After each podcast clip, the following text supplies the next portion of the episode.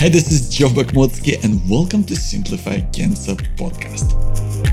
I'm really excited for you today because you get to hear our conversation with Lauren and Elise. They're nutritionists who specialize in oncology, and they're gonna give great, practical, actionable advice that you can apply right now into what are the right foods to eat during cancer treatment. And they do it in a way where you're not denying yourself anything. So you can go through this experience and not feel miserable, which is so crucial. So I know you're gonna really enjoy and get so much out of it. So check it out. Let's meet Elise and Lauren. Hey guys, thank you so much for doing this. I really appreciate your time. And by the way, I love what you're doing. I, think nutrition is such a hugely important and underrated thing during cancer. I really want to understand kind of the link between cancer and nutrition. And I want to start with, I guess, your personal stories. Well, like, how did you get into it? And how did that connection between nutrition and cancer, how did it come about? Let's start with you, Elise, first. Sure. Um, look, so for me, Joe, I was somebody who was always very passionate about health and fitness. Growing up, I was involved in a lot of sport from athletics to basketball, swimming, tennis. So from a young age, um, fitness and nutrition was something that I knew that I wanted to pursue long term. I initially decided to do dietetics because um, I thought that I wanted to work with athletes in sports nutrition. And I guess as time went on, I started to develop a real appreciation for the importance of nutrition and the impact that it can have, um, particularly in the context of cancer. So, um, for patients, not just during their cancer treatment, but actually into survivorship as well. So, reducing their risk of future recurrence. What I also found was that um, these sort of patients, we can have a huge, huge impact on their life. So I gained a lot of fulfillment and a lot of, I guess, self worth through helping these people through one of the most challenging journeys of their entire life. So it was from them that I realized that, you know, nutrition oncology was something that um, I wanted to specialize in, but also to dedicate, you know, my working career to. Yeah, that's fantastic. And uh, I also feel like you guys are so privileged to also be working with real athletes. I'm talking about myself. no, that's wishful thinking on my behalf. So, Lauren, what about you? Well, I had a similar sort of experience to Elise in that I always had a real passion for nutrition and health overall. I guess my interest in nutrition and dietetics came more about through the science background. So I really enjoyed chemistry and biology and health sciences at school, but I also really enjoyed psychology. And what I found through studies was that the use of nutrition as a therapy is not just a biological and a chemical therapy, it's very much a psychological and a social therapy as well. So, yes, food is nutrients, food is chemistry, but it's also our social life, our environment, our psychology and emotions. And being able to marry those things together in a career to, to help support people was kind of a no brainer. Mm. Yeah. Yeah, that makes so much sense because that really puts that whole perspective of treating the whole of person and, and putting that in that kind of larger context. Absolutely. And I think Elise and I get a lot of our job satisfaction and fulfillment and enjoyment, not so much from the science of the chemistry and um, nutrition therapy that we're offering, but through empowering people with knowledge and education to make their own health choices and improve their own health. Cool, that's fantastic. So tell me, Lauren, why is nutrition important during cancer treatment? Uh, Joe, massive, massive question, but it is so incredibly vital during cancer treatment. And if we look at any type of cancer therapy, be it chemotherapy, radiotherapy, any biological or immune based therapies, and surgery, there is such strong evidence that nutrition, both prior, during, and after any of those treatments, can significantly improve treatment outcomes and treatment tolerance. So there's really strong link between someone being well nourished before and during their treatment and their long-term survival outcomes. Yeah, that's fantastic. So Elise, tell me this: like, if someone is uh, about to start treatment. Maybe they're going to start uh, chemotherapy or radiation, or maybe they're going to uh, have some sort of surgery. Is there any type of nutritional advice that you can give before they actually get started? If there's, because typically there's like a window there. Yeah, absolutely. And I mean, what's important to note here, Joe, is that every individual is very different. And as well as every individual being different, every patient's cancer treatment diagnosis um, also has a huge impact on their nutritional status, but also the recommendations that we would be providing. So, I guess some general recommendations um, for someone that would be starting treatment or that would be going through surgery is making sure that their muscle mass and their lean body mass is thriving. And the reason for that is that we know that the stronger that someone is, the better their outcomes are going to be during treatment, but also post treatment as well. So, certainly, um, we do recommend um, for a lot of these patients going on some sort of high protein diet um, in the lead up to their chemo or radiotherapy, um, and also surgery as well, just to ensure that um, we're keeping their bodies really nice and strong so that they can tolerate and cope with the treatment well. That's great. Is that what's called prehab? Yeah, absolutely. absolutely. Yeah. What's really interesting, Joe, is that the presence of cancerous cells in the body can significantly increase our body's nutritional needs and the metabolic demand. So, simply by having the, a diagnosis, somebody's nutritional requirements can increase by 150%.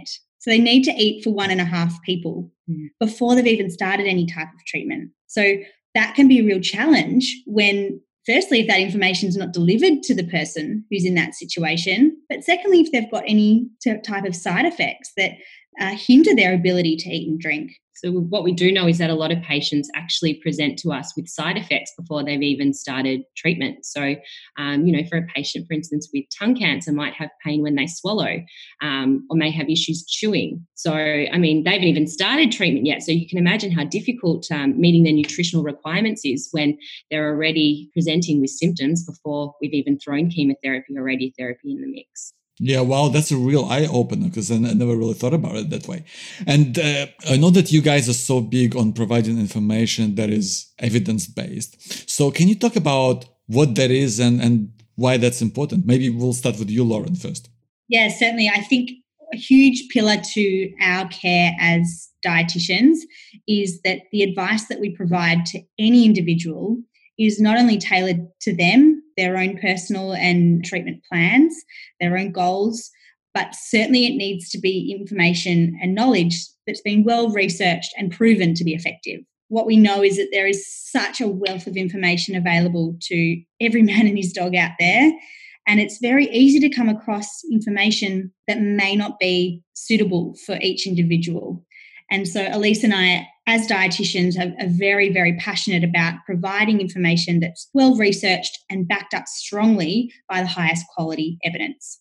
yeah, exactly. Because I know how frustrating it is to see things that you know are not true. I, remember just going through chemotherapy and I remember being in a bookshop and I'm looking at all of these books, right, that are saying, oh, stop cancer, you know, by eating blah, blah, blah. And I was like, no, that's that's not even true. Yeah, you know? oh, Joe, it's so frustrating and so challenging for us knowing that there's so much misinformation out there, which is, I guess, part of the reason why Elise and I decided to start our own business and try and enter more into the world of, of the broader public so that we can be a bit of a voice of reason and provide that information that's scientifically sound and reliable. Yeah.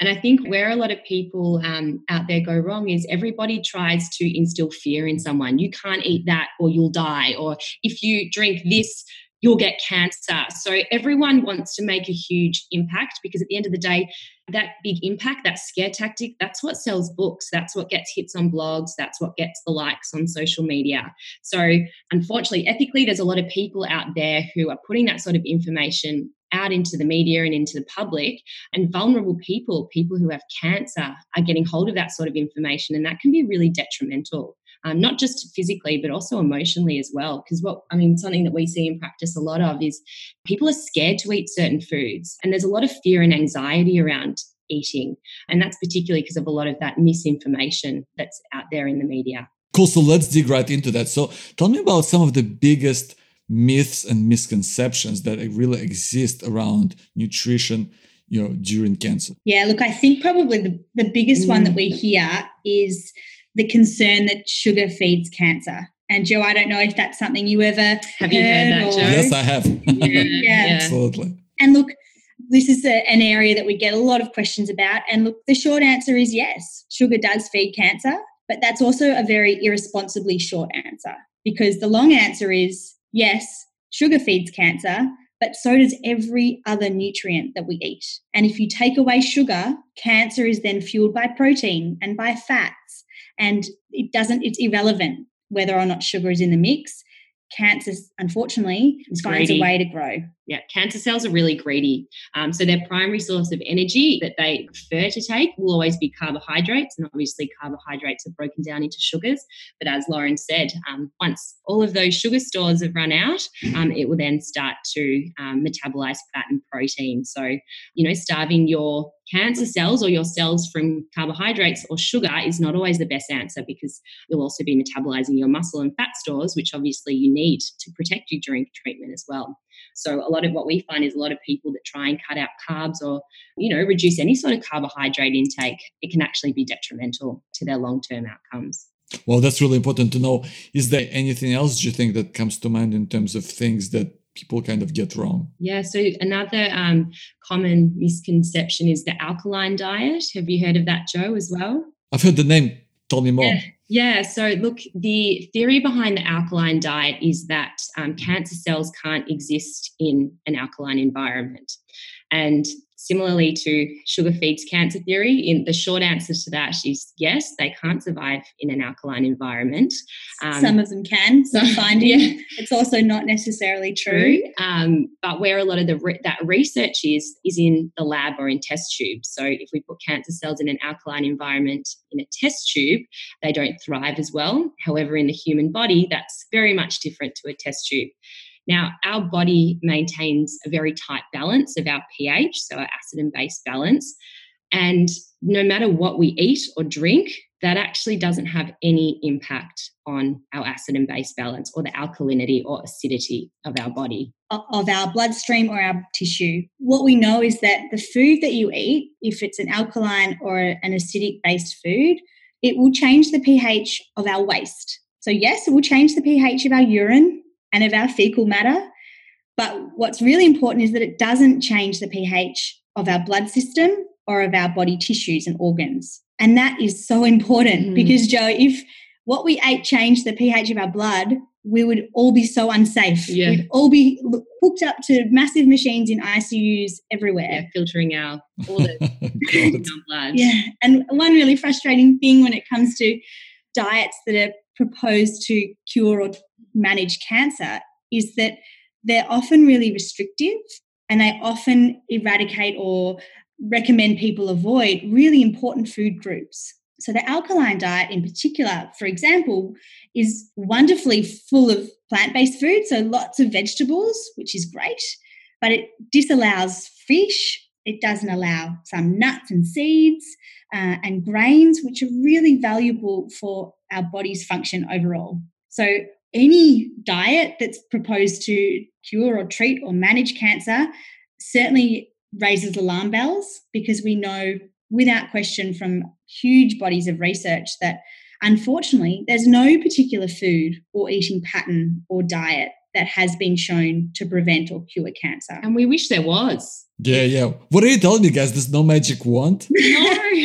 and if there was, I mean, it would be part of our conventional therapy. It's really challenging when we're then presented with people who have been restricting their diet and spending lots of money or putting lots of energy into changing the way they eat that doesn't have any impact on their cancer outcomes, but more importantly, is financially and socially really stressful. Mm. Yeah, exactly, because it puts so much pressure on you, pressure that you don't need when you're dealing with treatment, because you kind of could be using this willpower to deal with with other things to deal with uh, your treatment or with uh, other things in your life so it's, it's i think it's really good to know that there is no kind of one-sided solution like like a diet to just really keep you through it. So what about supplements or or vitamins? Because i know that that's also i think some of the possible misconceptions out there that perhaps we should be you know eating vitamin c or whatever.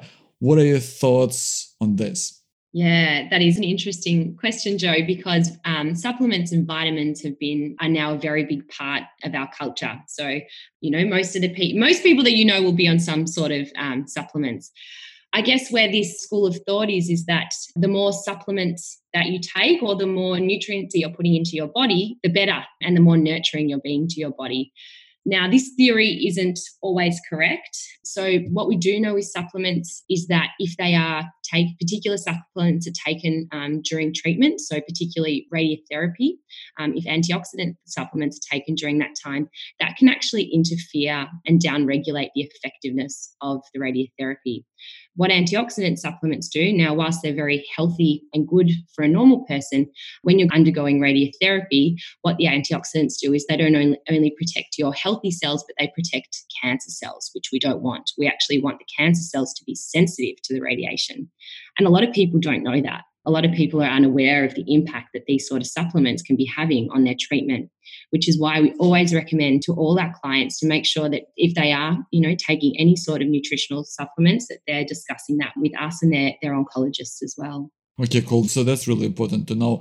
And when it comes to just eating well during treatment, what are some of the most important things to keep in mind? I guess some of the rules of thumb, so to speak? I know because every situation is different, but what are some of the important things to keep in mind and to focus on in terms of specific foods or eating patterns when you're dealing with cancer treatment? Yeah, look, as we said, there's a lot to be said about getting a tailored, individualized plan because every diagnosis and also every treatment will come with their own special requirements when it comes to nutrition.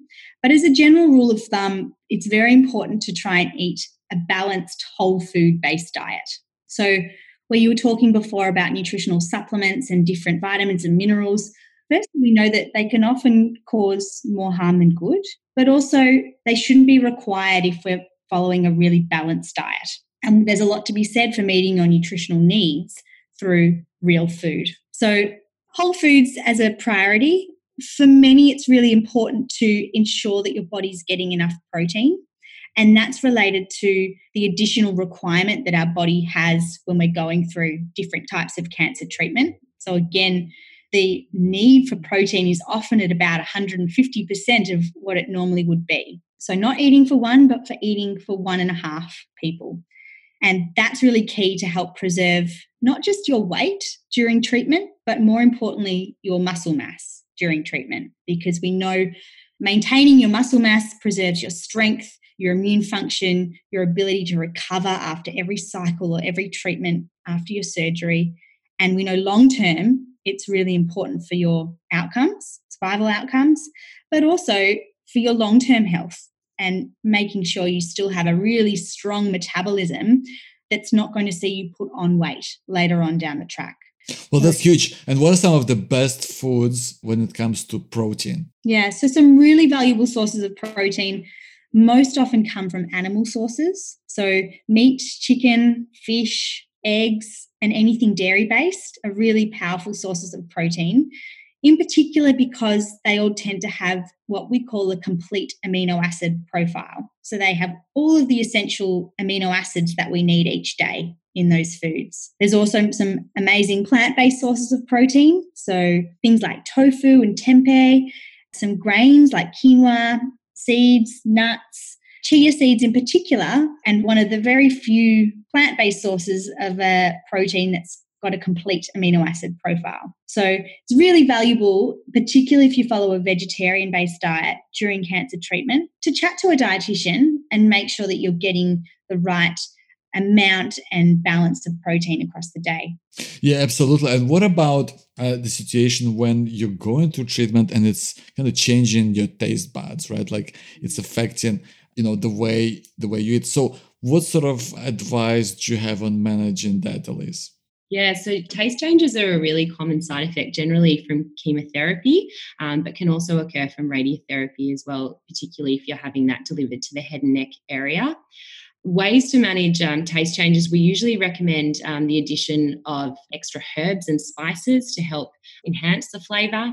Um, adding extra sauces as well um, can be a really powerful tool to help, you know, mask taste and add a little bit of additional texture and flavour as well.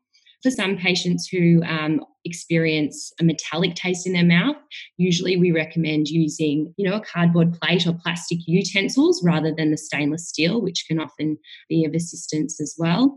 And I don't know, Lauren, is there anything else?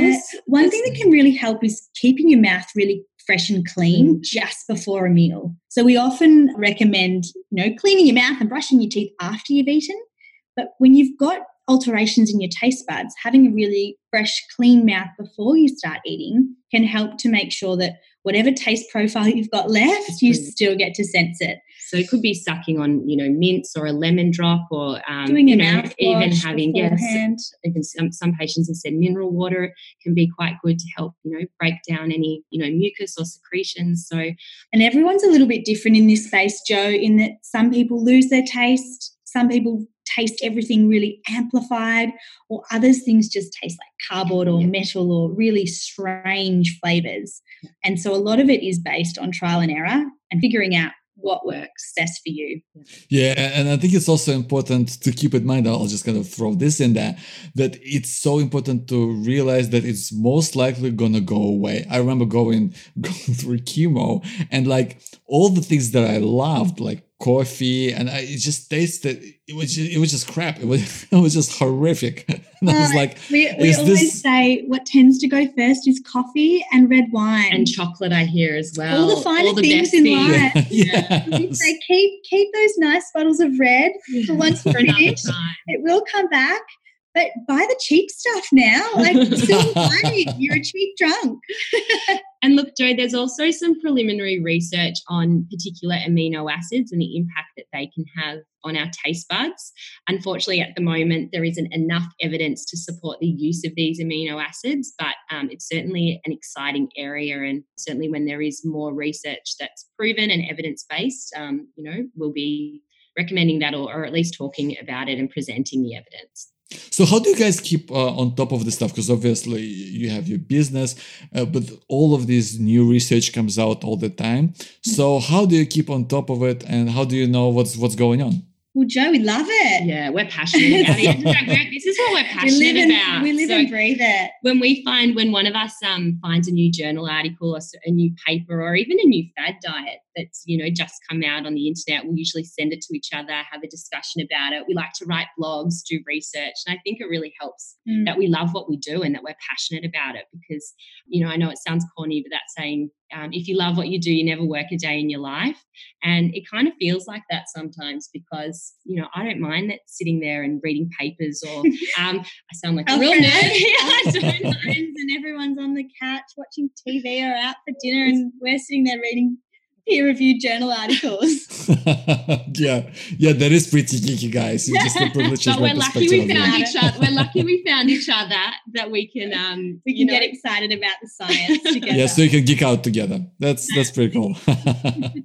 All right, guys. So well, the next thing I wanted to ask you about is exercise because I know it's such a huge thing, but exercise and movement, I guess they go hand in hand with nutrition. So What's your perspective around that, especially when it comes to uh, cancer treatment? Well, one thing I guess to mention first, and I'll, I'll get Elise to speak to this later, is that the World Cancer Research Fund recently has published a new set of guidelines with a really powerful statement that all cancer survivors, so anyone with a cancer diagnosis, past or present, should be referred to a nutrition specialist in oncology and an exercise specialist in oncology. Blanket, absolutely everyone. So, all cancer patients and survivors should have access to dietetic and exercise physiology or physiotherapy care. Which is, like, I think that just highlights how important nutrition and exercise is throughout the cancer treatment journey. It's just both of them are so, so powerful, um, not just physically, but emotionally and socially as well. And like you said, they marry together so importantly. I mean, firstly, if you're exercising, you need to nourish your body well, but also the combination of a good nutrition and exercise routine can really set yourself up for better health throughout your treatment as well as longer term minimizing risk of any sort of issues in health down the track Elise and I are really fortunate. We work really, really closely with a brilliant group of not only physiotherapists, but exercise physiologists, um, Pilates groups, yoga groups that work in the space of specialty cancer care so that we can continue to provide our, our nutritional support, but alongside that exercise prescription, which is really key to the health of these people. Absolutely. And it's so important that, you know, as dietitians, we work really closely with these exercise physiologists or physios because at the end of the day, you know, our goals will complement theirs and vice versa. And at the end of the day, that's what's going to get the best outcome for our patients. Cool. And what are some of the best activities that you would recommend for people during treatment? Is is it yoga? Is it going for a walk? What are some of the things that you think are most helpful so look, we're not exercise physiologists, so it's we probably shouldn't be recommending um, particular exercises, but certainly it's really important, you know, to keep active. So it's usually should be what feels comfortable for the patient. So if that patient thinks that they are able to go and see the physio or go and complete their exercise physiology session, by all means. But sometimes when they're feeling too unwell, too fatigued, it's important to listen to listen to your body and to take that time to rest and recover. So maybe just a brisk walk would be appropriate, you know, for those days straight after your chemo when you're feeling a bit crap. And there might also be days, joe where you only make it to your letterbox and then you walk back home. And that's okay too. The simple act of putting on your runners and making it that far is nurturing your body and giving yourself a chance to get out there in that space. I, I put it to you what sort of exercise were you able to manage throughout your journey? Uh, I did walk it every night. It was actually recommended to me by oncologist, and I would uh, drag myself out um, like a zombie because I was really just stumble along. And but I have to say that it not only did it make me feel better and gave me more energy, even though it wasn't necessarily easy, but it also created a habit that to this day, uh, two years onwards, I still go for a walk every single night, and it makes me feel good not only in terms of even when i was going through treatment not only physically that i feel it picks me up but it also gives you the different headspace from mm. lying in the bed and also you know even when i was in the hospital i remember getting up from the bed and i would drag away you know my um, your friend the iv pole my friend the iv pole and i would walk around the ward and it made me feel better. It made me feel like i wasn't just stuck in bed that i could you know talk to people. I could look out the window. It was just made a huge difference. So i would highly recommend that. Like it's just i think is aligned with what you guys and are talking about. it makes you take on a health role as opposed to a sick role and that's yeah. a really important mindset to get into as well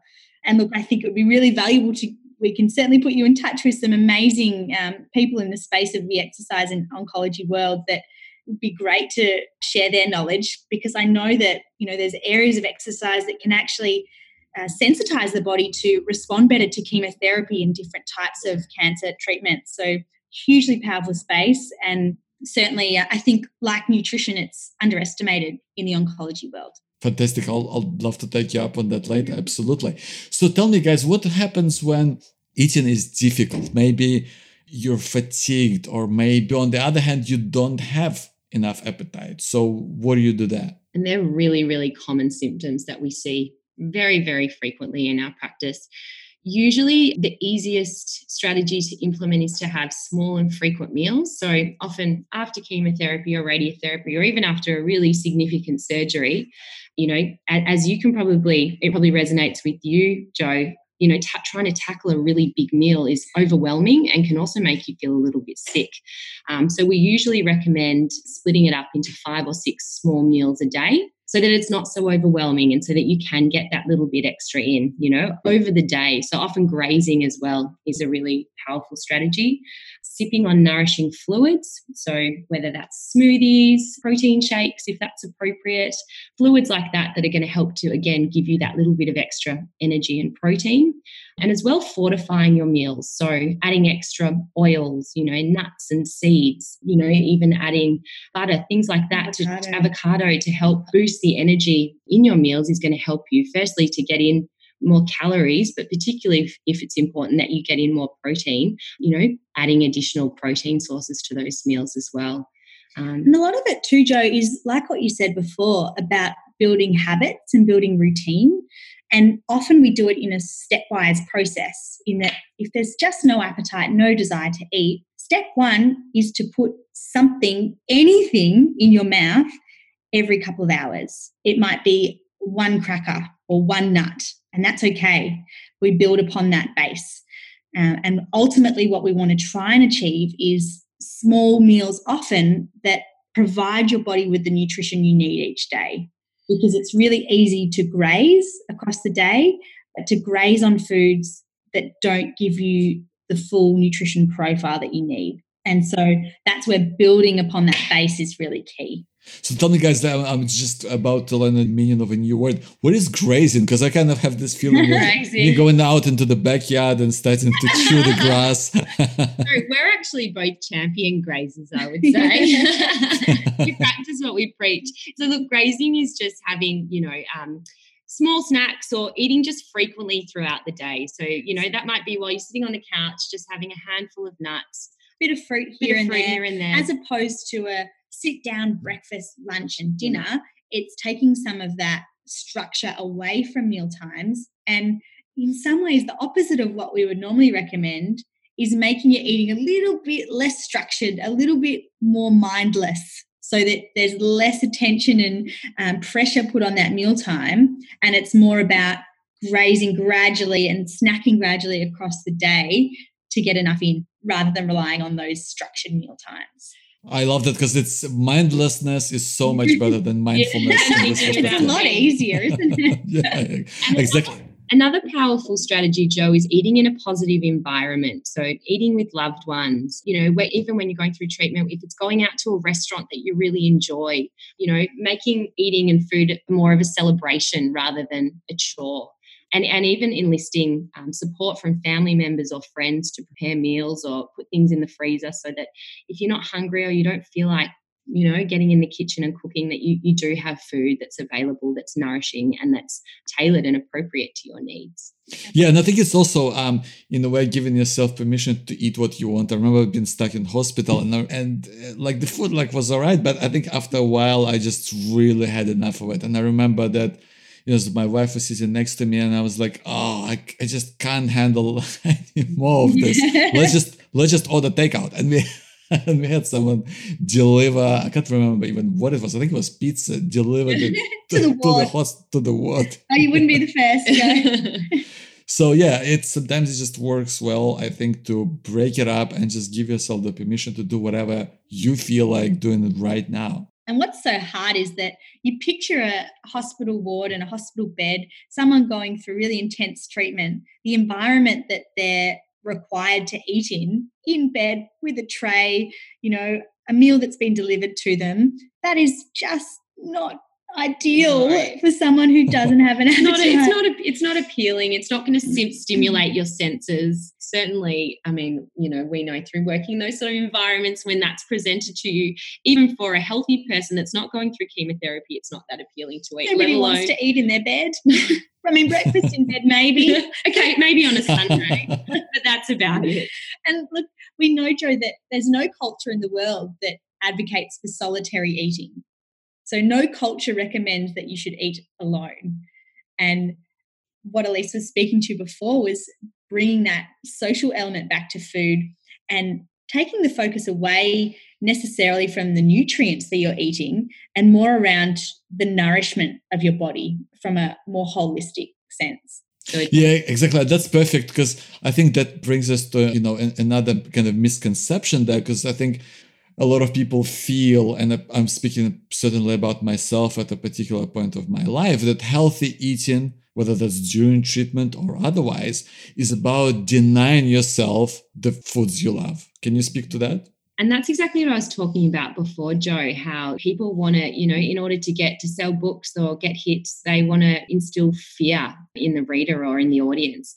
And that's fear for a lot of people is a sense of control. So people believe that if they restrict a certain nutrient or avoid a certain food, that they're actually nourishing their body or doing the right thing, you know, in order to help their condition. Where it's actually very much the opposite. It causes a huge amount of stress, anxiety, and can also fracture relationships as well. So, I mean, I've had lots of lots of clients, um, you know, have had wives in the room with me, you know, when their husband's really sick in tears, just saying, oh, he won't, you know, he, he's restricting this sort of food or he's not eating that. And the stress that those restrictions puts on relationships, you know, is profound and can have even more of an impact than the treatment is having. And I think what's really key is that we focus on the foods that will do you good and that are positive to your health as opposed to those that are going to impart any sort of negative health outcome yes, it's important to find balance and not to have your entire diet filled with foods that aren't necessarily conducive to good health. But we know that much of our food supply is really good quality food. And if we focus on those and the positive impact that's going to have on our health, it's a much nicer space to be in. Yeah, exactly. So it's all about kind of turning around and having a positive mind frame as you're dealing with treatment. Yeah, for sure. And restriction, we know, is firstly, it's very challenging and it doesn't last. Mm. And what for?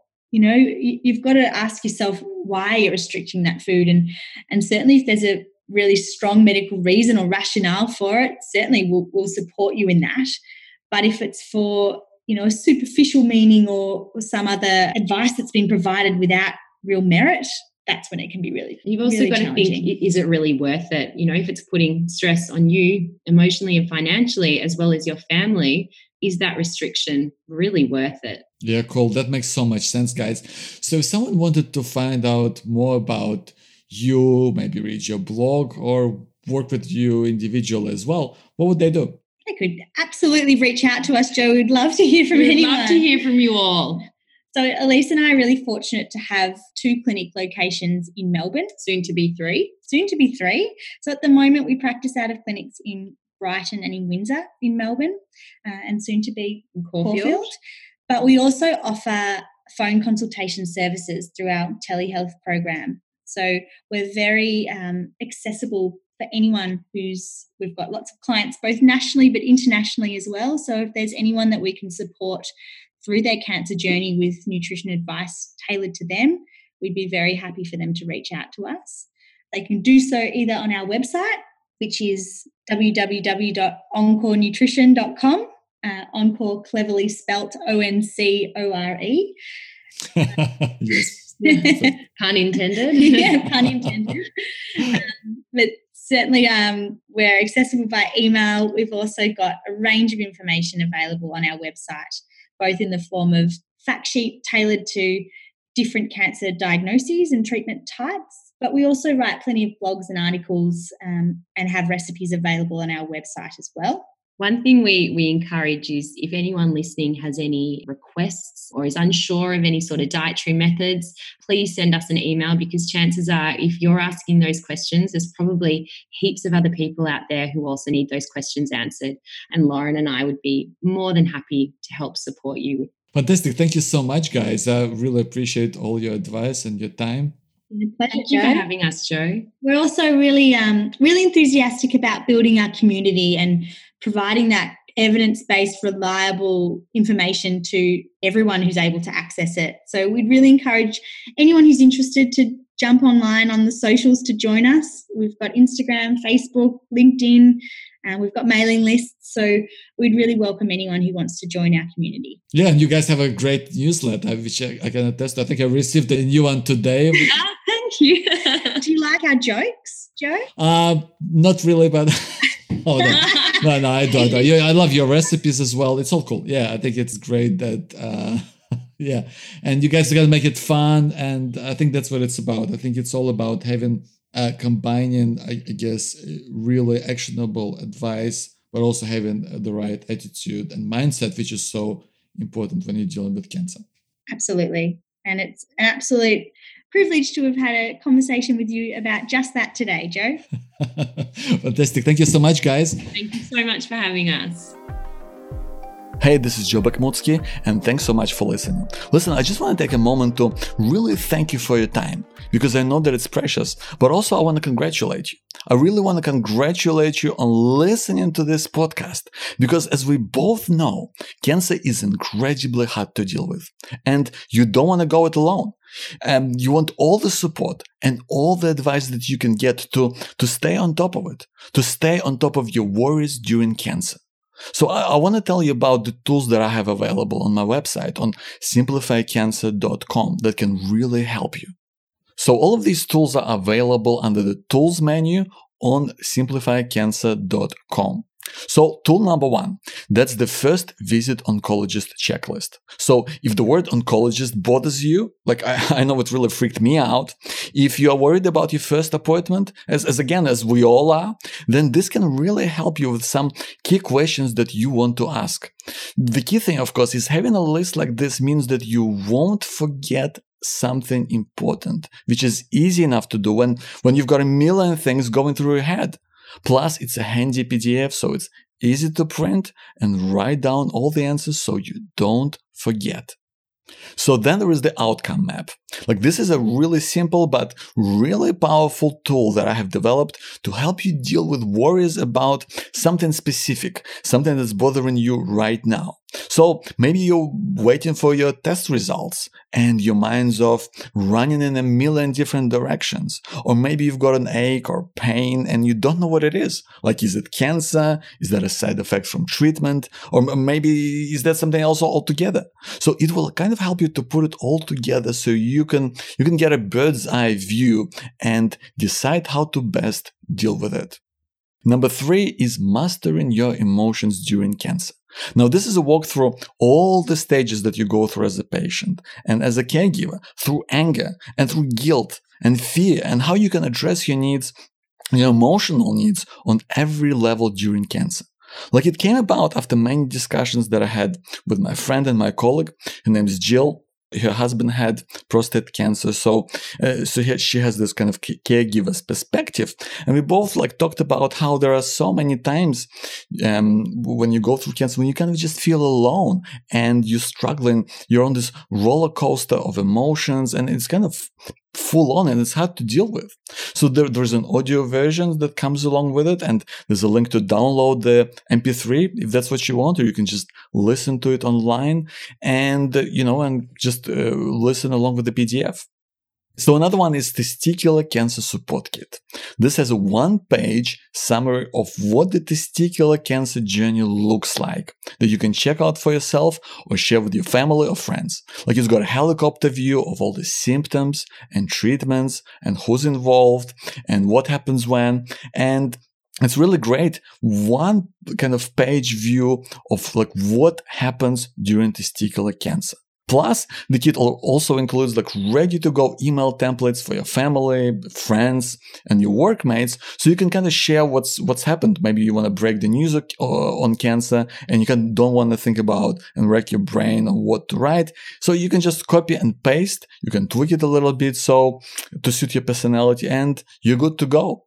And I've also done the same thing for prostate cancer. So check out the prostate cancer support kit. Again, it's showing all the treatment options and stages on one page. So you can walk someone through it like someone from your family or a friend. And they know what to expect and how it all happens. And of course, when you sign up for any of my tools, that we just talked about. You'll also get an email from me when, when there's a new episode that's kind of relevant to you right now and other news from the world of Simplify Cancer.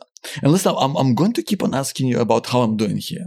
I mean, are you getting what, what you're looking for? Was there something in particular that, that really made sense to you?